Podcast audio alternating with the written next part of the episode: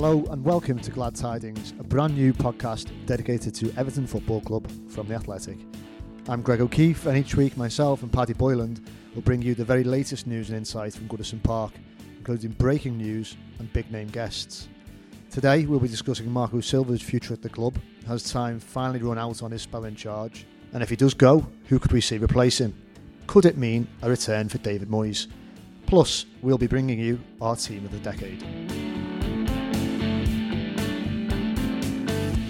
Afternoon, Pat. How are you doing? Episode one. It's been an, an interesting few days, and it's an interesting context in which we start our, our first Everton podcast on the Athletic, isn't it? We envisage just, you know, a sort of relaxed hour or half hour talking about our favourite players the last decade. It hasn't quite panned out that way, really, initially, has it? Well, no, I was I was expecting, like you, to be able to spend about half an hour just waxing lyrical about Leighton Baines, and maybe not necessarily just his footballing ability as well, but we, we will obviously have to talk on other things. We will talk about the team of the decade as well. So, should be an interesting first podcast, I think. No, definitely. I think probably the the talking points on most Blues lips since Saturday when you were there at Goodison Park um, is is it all over for, for Marco Silva now, or is there a way back? And um, we've got some information regarding that, that that's coming from the club this morning or early this morning. Yeah, the, the situation is, as we understand it from Everton, is is that Marco Silva will take charge of Sunday's game against yeah. Leicester City. Um, he wasn't at the club on Monday. The players and Silva himself they were given a few days off to recover from the defeat against yeah. Norwich but he did take charge on Tuesday mm-hmm. of a full training session, and it's now full steam ahead to that game against Leicester. Obviously, another really big, important game for Everton. It was reported quite a few places yesterday, including the Athletic, uh, that the board were at least discussing his future. That that was very much on the agenda. I mean, I guess this is one for both of us, really. But when do you think they're going to make a decision? You, you've just said that he's going to be in charge for Leicester. It seems it almost seems cruel to drag it out. If is it, is he on a game by game basis? Do you think? I think it's a really interesting question, and I think we almost kind of need to drum down on that detail a little bit more ourselves. If we work our way back to Saturday, yeah, I was kind of taking it on a day by day basis myself in terms of how we reported this. I know you yeah. were yourself. My understanding from inside Goodison Park on Saturday was that that change wasn't imminent, even though there was kind of there was a feeling of being shell shocked yeah. around the club after that defeat. I don't think anybody expected them to lose to Norwich, and quite simply, I think it was it, it was expected that they would win and they would soldier on. Yeah, S- Silva would kind of get through this kind of run of games, and I don't know about you, but I've seen Everton try to give him a lot of opportunities. I feel mm-hmm. as though even when we've asked the questions ourselves over the past few months in difficult situations, there's never been a, a real sense, a tangible sense that he was likely to go yeah. and that his job was under serious pressure. Yeah. I think now it was described to, to you, wasn't it, as being precarious by, by another source. Um, and it is a case now of them evaluating their options and seeing what comes next.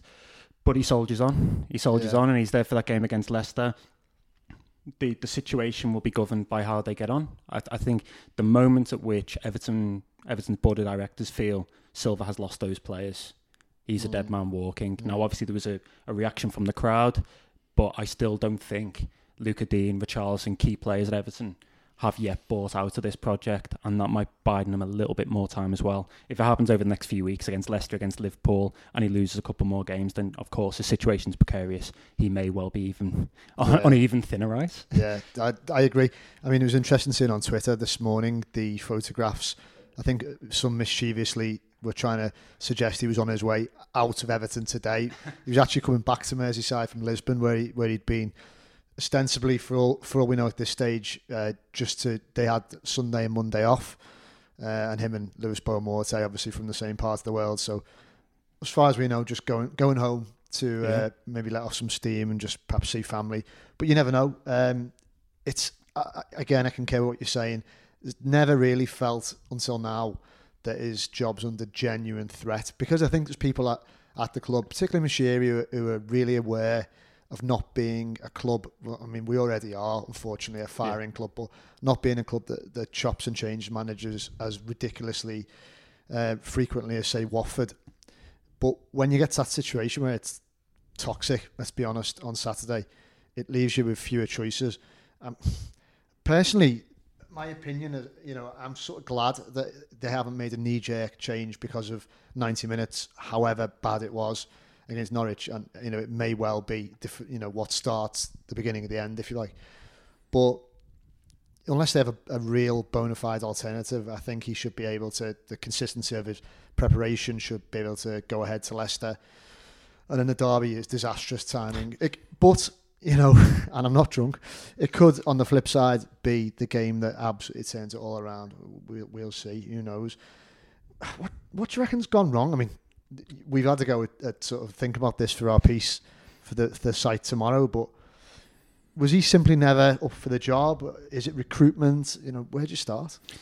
I, I still think that although Silva has had his sins, there have kind of been a multitude of other problems here. Yeah.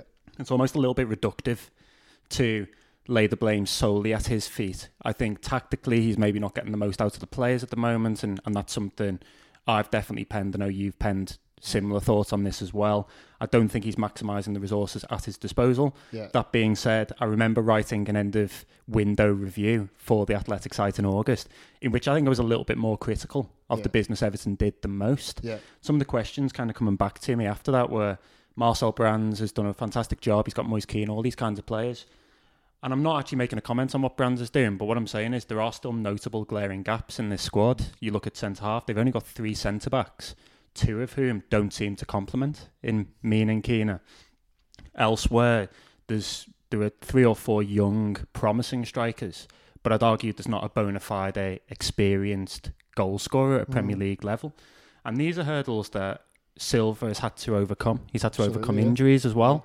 And I don't think necessarily he's been particularly fortunate with what's being bestowed upon him in terms of the squad and, and some of the players.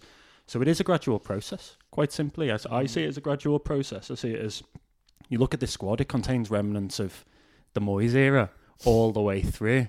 I mean, w- one of one of my friends, Matt Jones, over on the Blue Room, calls it a Frankenstein squad, and that's actually the best definition I've ever I've, I've seen yet for this Everton squad because it just contains all these remnants from different eras, Yeah. and it's hard to get a side playing cohesively. So, yes, I do believe Silva is Yeah. partially to blame for this, and may actually have to shoulder a lot of the blame. But he's far from the only one here. I don't know if you agree. No, I do, and also he he became manager. Uh, and let's not suggest he he spent a lot of money as well, but he didn't have the unbridled and lavish spending. Probably a good thing that that Koeman had. So his attempts to make really eke it out in his image, uh, he's been look. He was able to sign. Um, mine's gone blank. O- only our uh, Port- uh, Brazilian striker who bangs him in. He was able to sign Richarlison. Uh, and he was able to bring in players that, that you know he wanted to do in terms of Andre Gomes and, and players like that. But there are still elements, like you say, there. It's a good, good sort of metaphor for it, the Frankenstein squad. So almost an not not austerity, but almost an age of being a lot more careful with money under his watch than it has been really under Koeman and Certainly under Allardyce. Koeman. Allardyce spent like 45 million in one January window on Tosun, didn't he? And, and bringing in Theo Walcott, and you know it hasn't really worked convincingly for, for either player. I, So I think I think Tosun actually is is a case in point when I when I talk about this squad and the kind of the contradictions within it. And and again, this is something I wrote on the Athletic.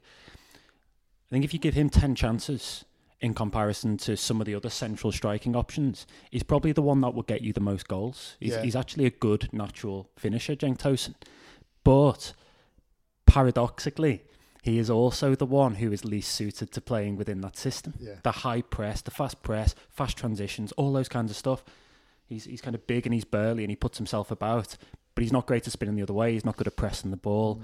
In a recent game that I was at at Southampton, Tom Davies was regularly gesticulating with him to to go and press the ball in Mm. the way that Silva wants, and that there's the contradiction there for me. You've got a, a, a goal scorer, but a goal scorer that's not set up to to Yeah. play in the system, and he's chopped and changed with the number nine now, or the in quotation marks the number nine, the centre forward, and they've had four options Mm. already so far this season: Calvert Lewin, Kean, Tosun, and even Richarlison, who I don't think at the moment is a centre forward, Mm. and that's symptomatic. I think I think he's still struggling to find his best way forward Yeah. f- with the uh, players at his disposal. I totally agree, and, and, and the players at his disposal, I would suggest the signing of Moise Kean hasn't done him any favours in the short term either. And I think, from what we understand, that was although he, he was happy to go ahead with it, it wasn't his first option, and, and it was a player that Brands valued for factors beyond just his his current um, ability in the Premier League. Mm.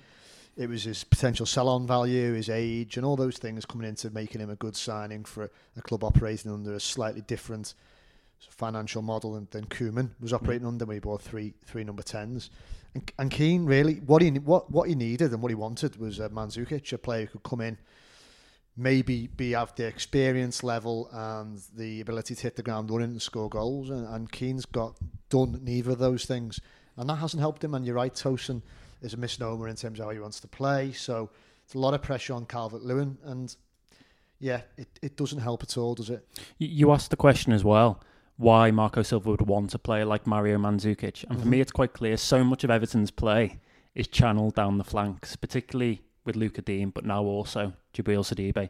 Lots of crosses come into the box. Yeah, So it's almost like you need a mobile target man to get on the end of those crosses. Yeah. And I think that's why Dominic Calvert Lewin's had so many opportunities. I, I still think he's got vast potential if, if everything clicks, and he's only 22. But I think that's why Silva likes him so much because he's almost, I think he is probably the best fit yeah, with Richarlison for those central striking roles. He gets on the end of crosses. And not getting Mandzukic, but getting Moise Kean has almost, I'd say, set them back in the short term vision. Maybe long term, this might still be something that works out for Everton because Moise Kean was Italy's highest regarded young striking Yeah. talent. But in the short term, Everton are kind of playing catch up there, and I think Silva is, and that is part of the crux of the issue for me. I agree. If he does go, like who can we expect to replace him? I mean, can we really see Moyes back in the dugout? Goodison. What would the fans make of that? Who else in the frame? The bookies talk about Eddie Howe. We've you and I have chatted about Arteta and spoken to people about that. Rafael Benitez, obviously in China at the moment, their season is coming to a close. Um, what's your what's your gut telling you? Moyes was bespoken of as an interim option, wasn't he? But what do you think? I think the first thing to say is that maybe Everton themselves are unsure at the best avenue at this moment in time, and that's another reason potentially why Marco Silva is getting a, what I would consider to be a stay of execution. We've seen the club in the past fire managers and then kind of lurch on with an interim basket, Yeah. like like they did on the Koeman Yeah, with Unsworth as caretaker manager, and that kind of led to a bit of bit of hesitancy. They didn't really know which route they wanted to go Yeah, down. yeah. They failed to get Marco Silva the first time, obviously, didn't they? And um, that eventually led to the appointment of Sam Allardyce. So I, I think they are trying to learn from those past lessons, and that's wise to do so. I think it, it's no good firing a manager if yeah, things are going to be even worse in the interim. yeah, absolutely. Yeah. So that's the first thing to say. And I think the second is that I believe that Moshiri obviously is the main decision maker, Yeah, but we have to assume the director of football, Marcel Brands, will feed in, and Bill Kenwright, Mm. even though he only has a 5% share in the club, Mm. he's still the chairman, he's still on the board, he is still going to have his say as well. So you've got three guys there, uh, all of whom yeah, may well. I mean, if you ask the question to me and you, who you want to be Everton's next manager, we may well come up with different answers. Yeah. If you add a third person into the room and get them to give their say, then they might suggest something different. And it all depends on what your vision is for Everton Football Club now mm, moving Exactly. forward. Do Everton need a firefighter? Do they need somebody to come in and stabilise and say, actually, we're in a relegation battle here. We need to get wins under our belt quickly and we need to hire, say, David Moyes. And there is an element of romanticism for some on the board because Moyes is associated with a positive time. yeah, Marcel Brands, though, is Moyes a Marcel Brands appointment? I'd argue not. I think you, you look at what Marcel Brands does with with players, and I think he would look to do the same with a coach. I think he'd like to hire a young, progressive manager, Mm. probably from the continent, but if not, somebody from these shores as well. And then you had Farhad Moshiri, who, when he came in, spoke about Hollywood managers. So you've got three visions there. It, it, it may well be that they will eventually come to a decision that works for all of them. But these things could also take time to resolve. Exactly. And it, it's I don't know if you agree. I just think it's about what that vision for Everton is going to look like, and it needs to be unanim- unan- unanimity Yeah, across ab- absolutely, and that's the issue. It's that you know the, the fans, you know, can't agree between ourselves when we're talking about like who we sh- think should manage or get the job. But you know that's speculation and conjecture to an extent. You know they're at the top to make a decision for the best of the club. I mean, I, I despair when I see people like Mark Hughes' name bandied around, and I suspect you know in a way that's probably come from Kia Joorabchian who represents him, and I know has Moshiri's ear on occasion. I'd like to hope Hmm. well, I know really that Moshiri would would have sounded out how that would go down, and, and he would have been told in no uncertain terms that it was not going to be a popular appointment with, with the fans. Mikel Arteta, I think, could be a risk worth taking, but whether he and the club view that as a risk worth taking at this stage, when you're going into potential of a relegation fight, I, please, I don't want that to be what we've got to Mm. look forward to for this season. But Yeah. certainly at the moment they're, they're, they're down there and they've got some really challenging fixtures. Eddie Howe again, you know, it depends what direction you want to take. And would he walk away from Bournemouth at this stage in the season? Uh, and Benitez, you know, probably eye-wateringly expensive too. 12 million reportedly Yeah, uh, annual well, I- I salary in I- China. yeah, and I've heard reports even in well in excess of that. Uh, uh, he's either the richest manager in the world or the third best paid manager in the world. So that's another option altogether. Um, who knows? We do know he'll be in charge on Saturday, and as you and I've been doing pretty much for the past month or so, we're going to take it on a report by report Yeah, basis exactly. as the club take it on a on a game by game.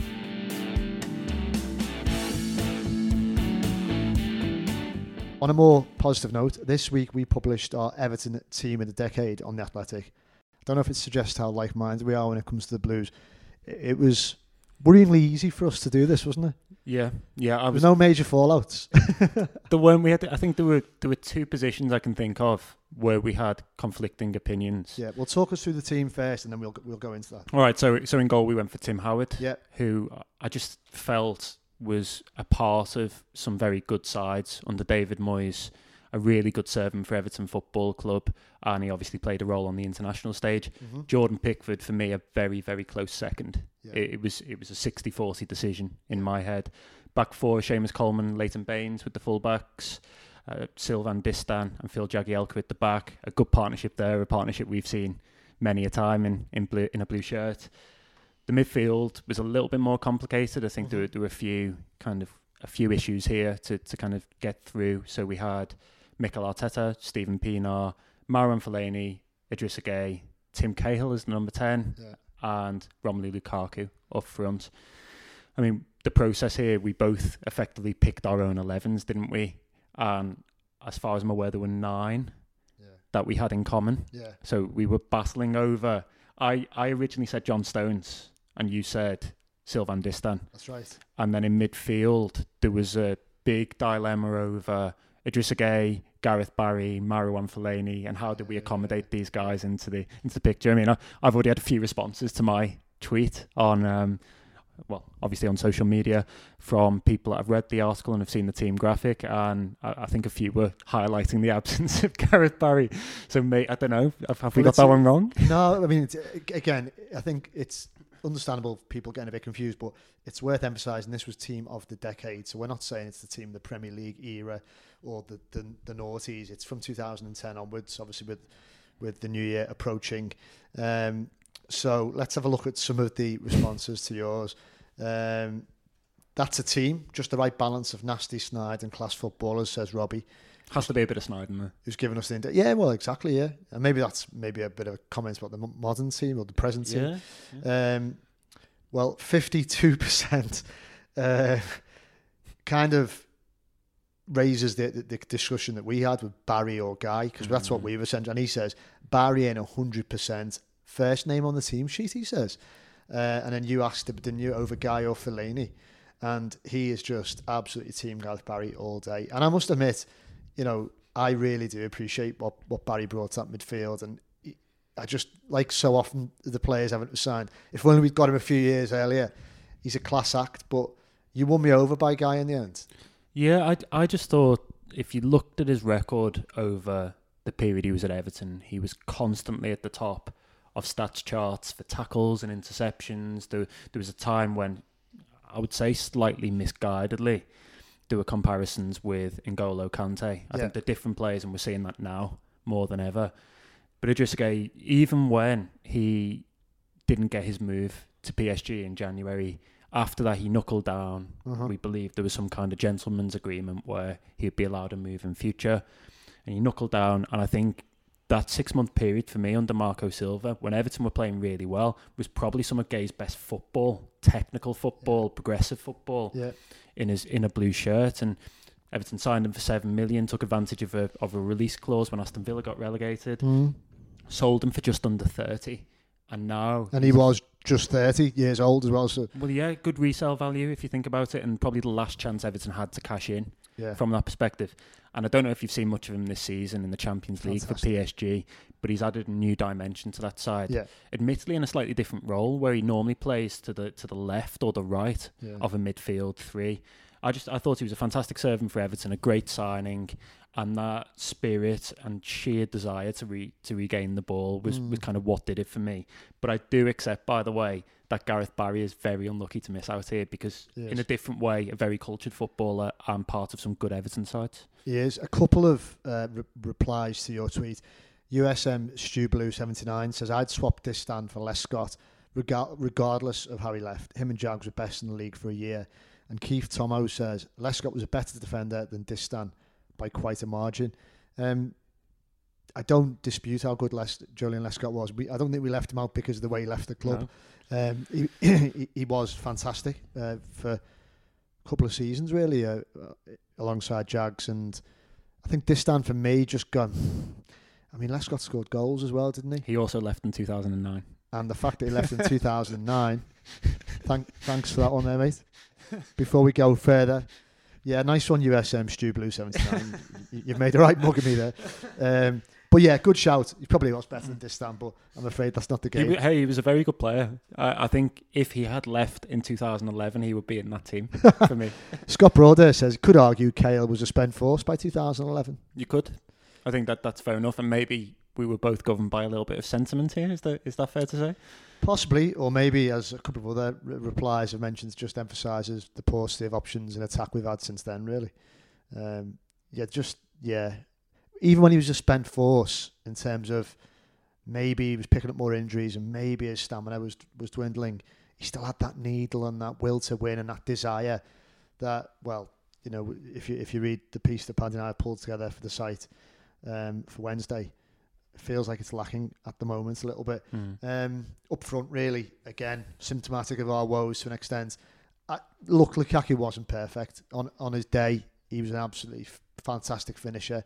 On his day, he had a first touch, like you know, some in Sunday League.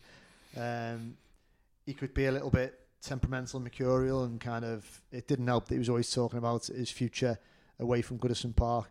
But you look at the records, and, and the last striker uh, in the Premier League era, sorry, to, to score 20 goals a season. Mm. Says it all, really, doesn't it? Wasn't he? Was he second top goal scorer in the Premier League in his in his final season? I think he got 25 goals Yeah. that year just in the Premier League. Yeah. And when you think about it, I I don't actually believe that that was a particularly creative Everton side. I remember looking at it and thinking there was a goal against Manchester City away where he kind of rampaged from the halfway That was a line down goal, the flank. Yeah. Unbelievable goal that people don't really speak about that much. There was another goal, admittedly, in the FA Cup where he dribbled past half of the Chelsea defence. yeah. Uh, fantastic night at Goodison, that one, and a good cup win for Everton. And I just don't think any other striker in that era gets close to replicating what he did in front of goal for Everton. And of course, again, huge re- resale value. I think it was 75 million, rising Mm. potentially to just under 90 Mm.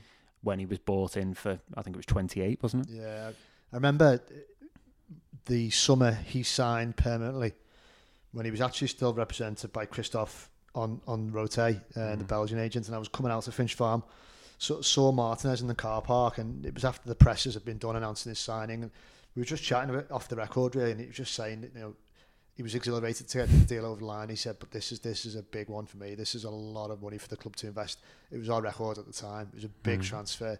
He said, "It's got to come off for me," and it did. I mean, obviously circumstances didn't in the end pan out for Martinez, unfortunately. But Lukaku, as you've just eloquently articulated was value for money, massive resale, and did the business while we had him. We well, we absolutely haven't found his No. replacement yet, have we? And that's part of the problem that Silva's got. Yeah, I, I think it is. Th- th- There's still no long-term successor to Romelu Lukaku, and I, I think Ronald Koeman, after Martinez tried to go down a different route, he looked at some of the better strike forces across Europe, mm-hmm. and instead of having one guy that was going to get you 20 to 25, Yeah, he looked to get three across the forward line who would score Yeah. between 10 and 15 and the numbers there still Yeah. stack up it's just that Everton haven't been able to do that even now you look Yeah. at it and you think of the forward options there's probably only Richarlison yeah. who would get you 10 to 15 he got 13 in the Ben league Art's last never season scoring your double figures, unfortunately, and I hope he proves me absolutely wrong there. yeah Walcott hasn't done it yet, but he had a little flurry of form, didn't he, b- before the whole team sort of like struggled recently. But I think you're right. In a way, it feels like th- th- that's been such a tenant of Everton's attack. A centre forward who's responsible for scoring the goals has kind of fallen out of favour as, as sharing it across the front three, and partly why I guess Silva had that little spiky mention, didn't he, of, of Moise Kean being a, a right winger when he scored for Italy. Um, but he's a centre forward, but he's a right winger, so I think this debate carries on because quite a lot of managers don't really play with a, an out-and-out striker anymore. No, and the, the other thing, the, the one difficulty I had when I, I was compiling my team to put to you Yeah, was in thinking about wingers here. And I just realised that there was a there was a real paucity of options Well, yeah. on the on the wings. in a decade. and I mean, you you raised Moise Kean's position there. What is he? I personally still think he's a centre forward, but Yeah. I mean, continuing the theme of wingers, there weren't really many options to choose from. Kevin Morales maybe comes under consideration to an extent. Maybe maybe that's just because I, hear- met him a few weeks ago. yeah, lovely, lovely I guy. was I can sense nice. blood boiling on uh, some of our listeners at this point. Yeah, he, he was he, he he's obviously one of the few wingers that have stuck around Yeah, and yeah. scored goals for any length of time. What, not Christian Atsu? Not Christian Atsu, not Dinyar Bilyaletdinov. uh, who else throughout that period? I mean, there haven't been many, have there? If Not we really. Gerard De, Deulofeu, I think, for a while captured the imagination of Evertonians with his ability ah, to He's a good player. drive forward with the ball. yeah. But he seriously couldn't have been in this side. No.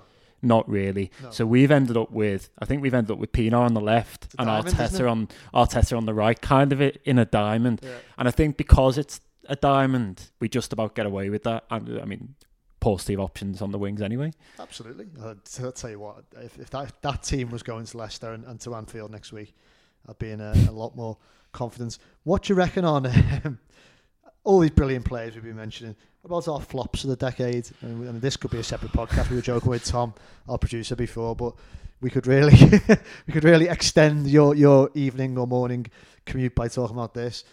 Flops of the decade. I mean, where'd you start? Um, go on. Have you got names that spring to mind straight away?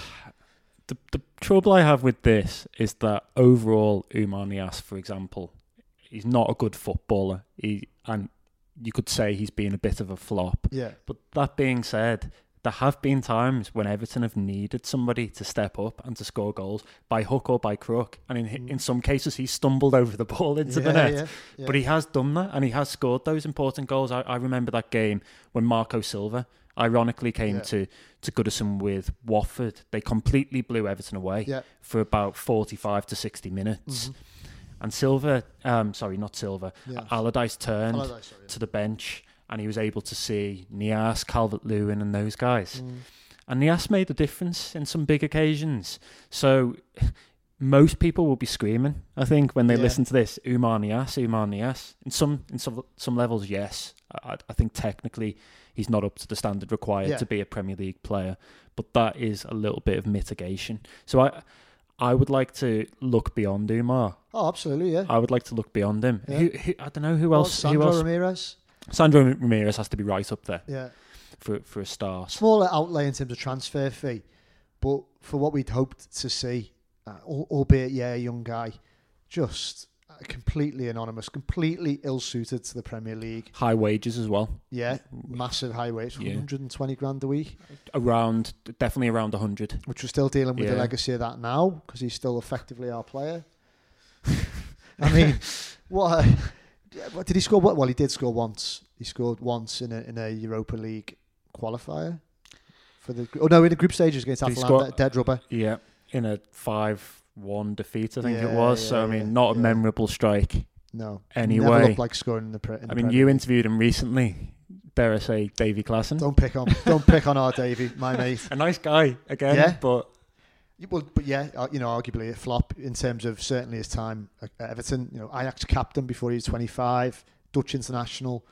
I couldn't have argued with his signing when he came over. But again, talking about people who are ill suited to the Premier League, and to give him his due, he had the humility and the sort of self awareness to say he just felt he wasn't he wasn't cut out for the Premier League. It was Mm. he said it took him by surprise. The old cliches, but for him, very true. How fast and physical it was, and he again in terms of misfortune. You know, the manager who signs him, he signs him in the July. Koeman was sacked uh, by the October. Then he deals with Unsworth, who effectively just looked straight through him, wasn't interested in him. Allardyce num- numerous times told him he didn't have a hope in hell. Kicked off on him when he hadn't managed to join Napoli in, in that January uh, of 27, uh, 2018, sorry, and just wasn't going to pick him. As he said himself, memorably to me, he'd rather have picked someone from the under 12s than me. And then Silva comes in and at least gives him the credit, you know, looks him in the eye and says it's not going to work here, and gives him all summer to find a new club. But he's quite happy at Bremen. But yeah, I guess it has to be a flop. The problem was the people who were choosing and doing the recruitment, wasn't it? Well, I think that the message that I take from this conversation really, you, you look at Sandro Ramirez, who had a good pedigree in Spain. He was wanted by Atletico Madrid, Real Madrid Yeah, at yeah. one point. Played for Barcelona himself, and there were there were links when he was doing so well at Malaga with Barcelona again. Davy Klaassen's another one, shining in the Europa League and in the Eredivisie for, for Ajax. Everton have signed players who have had good pedigree, but they've not always found the right fit. And I think it's even if they'd signed somebody with a little bit less talent, but who had the kind of the pace and the energy or yes, yeah, yeah. or, or the the ability to play in the Premier League, that would have mattered much more than Davy Klaassen, who was a bit one paced. Yeah, Sandro Ramirez, who couldn't play with his back to goal, couldn't play with his back to goal, and that's such a big part of being uh, the lone striker up front in the Yeah. in, in English football in the, in the Premier League, given the tactical trends we're seeing. So that's the message. I think it's that you can actually sign good players, and I still think Davy Klaassen certainly is a good player in Yeah. my book. He's doing well in Bremen. yeah. He's yeah. doing well in Bremen, and actually, if he continues to play well, he won't be that far away from the fringes of the, the Netherlands squad again. just to wrap up on Silva again, um, underlines the, the challenge he's got off, you know, away from his control. You talk about misfortune, you know, he denied the, or, or rather, we concede the ridiculous penalty at Brighton when he should have won the game. Should have a penalty against Tottenham and could have won the game. And the injury list he's got, there's a lot of mitigation in the Yeah. situation he finds himself in. I, I feel. Um, Yeah, but that was good. That. Yeah. I hope you enjoyed the episode one. Yeah, I. I, I enjoyed it. It was it's definitely nice to speak about some of those good Moyes teams and some of the better players from from the later years. It's always good to kind of look back fondly on. Yeah, I mean, even when we were writing this up and discussing our picks, so many times one of us would, would think back to a Leighton Baines free kick, the Yeah. double he scored, oh, the two free kicks he scored West against West Ham, and that kind of nostalgia I think is needed maybe now more than ever yeah. just because of the way things have been on the pitch in recent weeks. It's nice to, nice to look back on positive moments, to look back at yeah. key figures, um, and there are still a few of them around the club at the moment. On And Arteta, you know, just think back to that goal against Fiorentina and just I saw somebody, someone called it. I was reading an element of the coverage surrounding him being uh, thought of as the Everton's next manager, and I think uh, Pep Guardiola was quoted as calling him a holding holding midfielder. He's a lot more than that. He might have been at Arsenal, but when I was kind of like intoxicated by him, he was playing on the right of a midfield and. Before his injury, this was he had fullbacks absolutely twisted blood, going both feet inside outside just an absolute delightful footballer to watch and um, one of my favourites, one of my absolute favourites. unbelievable. Most most of- most of my favourites are in this team, so you can kind of see the bias there. Well, that that was the first episode of Glad Tidings, a weekly podcast dedicated to Everton Football Club. It's one of 11 shows released by The Athletic this week, including the Ornstein and Chapman Show, where David Ornstein and Mark Chapman bring you fresh insight into Jose Mourinho's return to the Premier League. To download that and many more, go to theathletic.com and subscribe. Enter the promo code UKPOD, that's the promo code UKPOD, for a 40% discount.